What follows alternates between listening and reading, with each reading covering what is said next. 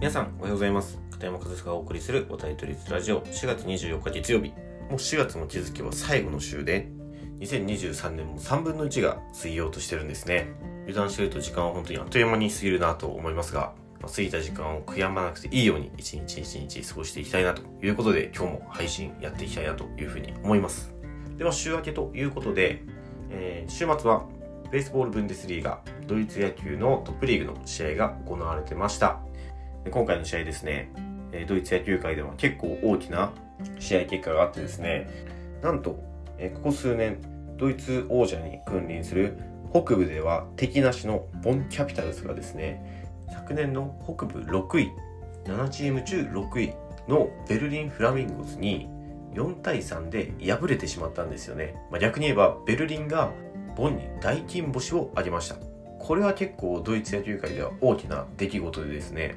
ボンといえば2018年はレギュラーシーズンポストシーズン無敗のシーズン40連勝をやってのけた化け物チームなんですよね。まあ、あれから5年経ってるとはいえ、未だにボンの強さというのは健在で、まあ、現在も首位を独走しているんですが、そのボンに昨年6位、ギリギリ2部降格を免れた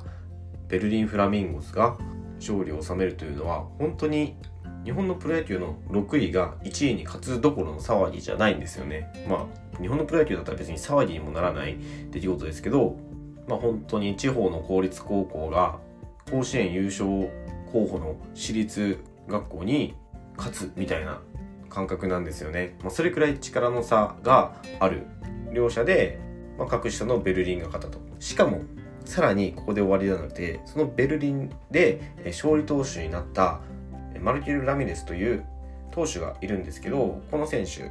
選手兼任監督でですね、僕も正直ちょっとはっきりは覚えてないんですけど、確か40代後半なんですよね。もう46、7くらいなんですよ。46、7の選手兼任監督のピッチャーが9回完投150球投げてドイツ最強のボンに勝ったんですよ。この凄さはなかなか日本人の方には伝わらないかなというふうに思うんですけど、かなり衝撃な結果ですね。でもまあそのマルキス投手っていうのも、まあ、ドイツ野球界のレジェンドで、まあ、さっき言ったようにもう40代後半なんですけど、未だに、えー、ドイツ代表に入る投手です。もう長年ドイツ野球を引っ張ってきたレジェンド投手で、現在もまだ現役でやっていて、土曜日はなんと150球を投げる40代後半のおじさんなんですよ。もちろん僕も何度も対戦ありますけど、僕らはケルン・カージナルスですね、昨年5位だったんですけど、まあ、このエド・マルケス投手の投げた試合でも勝ちましたし、今シーズンの初戦も、このマルケス投手が先発した試合っていうのは、うちが勝ってるんですよね。だから、いまあ、だに代表の選手とはいえ、まあ、前世紀はもう過ぎてしまっていて、けどこれまでの経験やスキルでどうにか抑えてるというようなピッチャーなんですよね。で、そのスキルが生きたんでしょうね。かなりまあ、このマルケス投手、くせ者というか、めっちゃ投げるまでに時間かけたり、プレート外したり、その変なタイミングでプレート外して、外野の守備位置をマウンドから指示出して変えたり、なんかそういう時間の使い方と心理戦がうまいピッチャーなんですよ。だから今、ピッチクロックってメジャーリーグで入りましたけども、ピッチクロックだったら1球も投げずにファーブル与えるくらい投げるまでの時間が長くて でもそのマルケス投手のリズムに飲まれると、ドイツ最強のチームでさえ敗れてしまうということが、まあ、実際に起きたこの週末のゲームだったんですよね。ちなみにこのボンキャピタルスは、昨日の試合でケルン・カージナルスに勝って3勝1敗となった現在ブンデスリーガでプレーをする元 NPB 日本のプロ野球選手久保康友投手が負け投手になった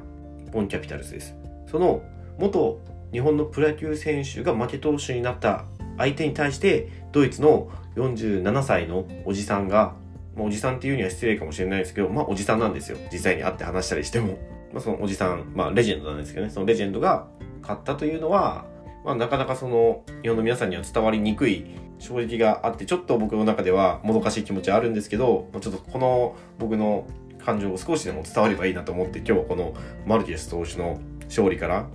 お話ししたんですけど、まあ、他にも試合は行われていて、まあ、僕が去年まで監督を務めていたケルン・カージナルスは、えー、ハンブルク・スチーラーズと試合をしました。土曜日と日曜日1試合ずつ、まあ、2連戦だったんですけど、まあ、結果は2連敗ということで、そして先ほども言いましたが、えー、2戦目は元日本のプロ野球選手、久保康友投手が投げて、え最終的なスコアは7対3でしたね。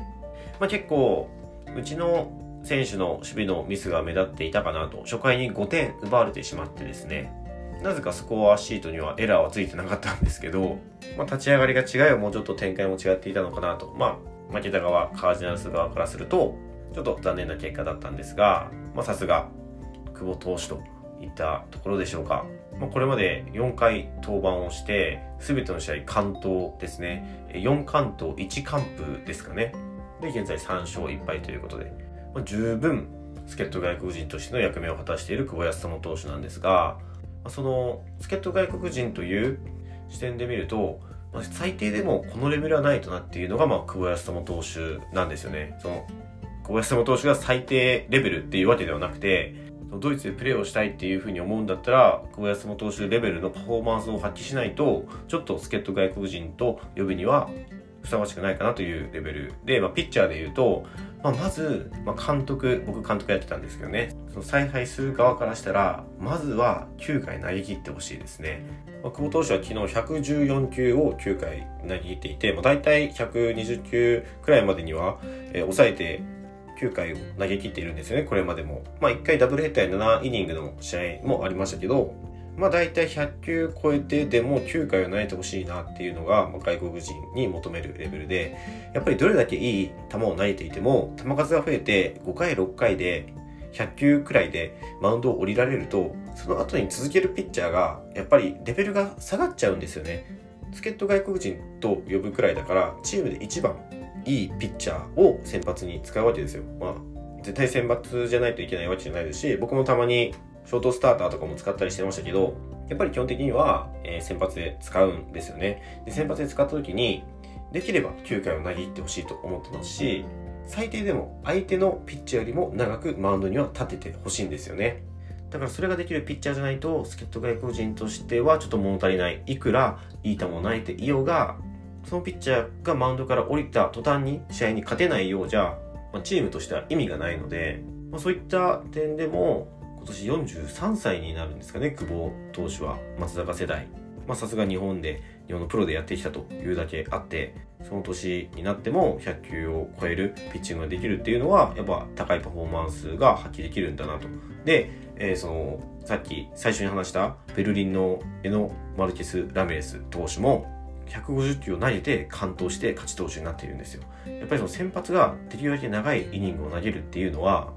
一部の強豪クラブを除いた選手層の薄いドイツ野球にとっては勝敗を分ける結構大きな問題なんですよね。だから今回の試合の結果を見ても先発がね、どれだけ投げれるか、できれば完投することでチームの勝利っていうのはだいぶ引き寄せることができるっていうのが、もう分かりやすく出た試合が多かったんじゃないかなということで、まあ、まずはね、その47歳のおじさんがドイツ最強クラスのクラブに勝ったというビッグニュース。で、まあそれと、まあ、ドイツ野球で求められる先発投手のレベル、助っ人外国人としてのレベルっていうのを、まあ、軽くお話ししてみました。ま、助っ人外国人のレベルに関してはね、また別で詳しくお話ししてもいいかなっていうふうに思うんですけど、ピッチャーをやってる方、ピッチャーでドイツ野球に挑戦してみたいと思った方はですね、今日の話参考にしてもらえるといいんじゃないかなというふうに思います。ちなみに昨日の久保投手のピッチングも YouTube で見ることできるので、まあそういう実際の映像を見てもいいんじゃないかなと。えー、久保投手が所属するハンブルクスチーラーズの中継はかなりレベル高いですね。北部では一番いいんじゃないかな。なんか昨日はマウンドの横までカメラマンがスマホでしたけど確か。あのマウンドの横までカメラマンが行くタイプの撮影をしてましたし他にカメラが4つあるのかな？さすがにそこまでできてるクラブっていうのはなかなかないのでハンブルクの中継はかなり見やすいと思います。なので今日は概要欄にハンブルクの YouTube チャンネル貼っておくのでもし興味ある方いたら見てみてください。はいということで、えー、今日は週末行われたドイツベースボールブンデスリーガの結果からドイツ野球では大きなニュースとなった話をさせていただきました。今日も最後までお聴きいただきありがとうございました。片山和沙でした。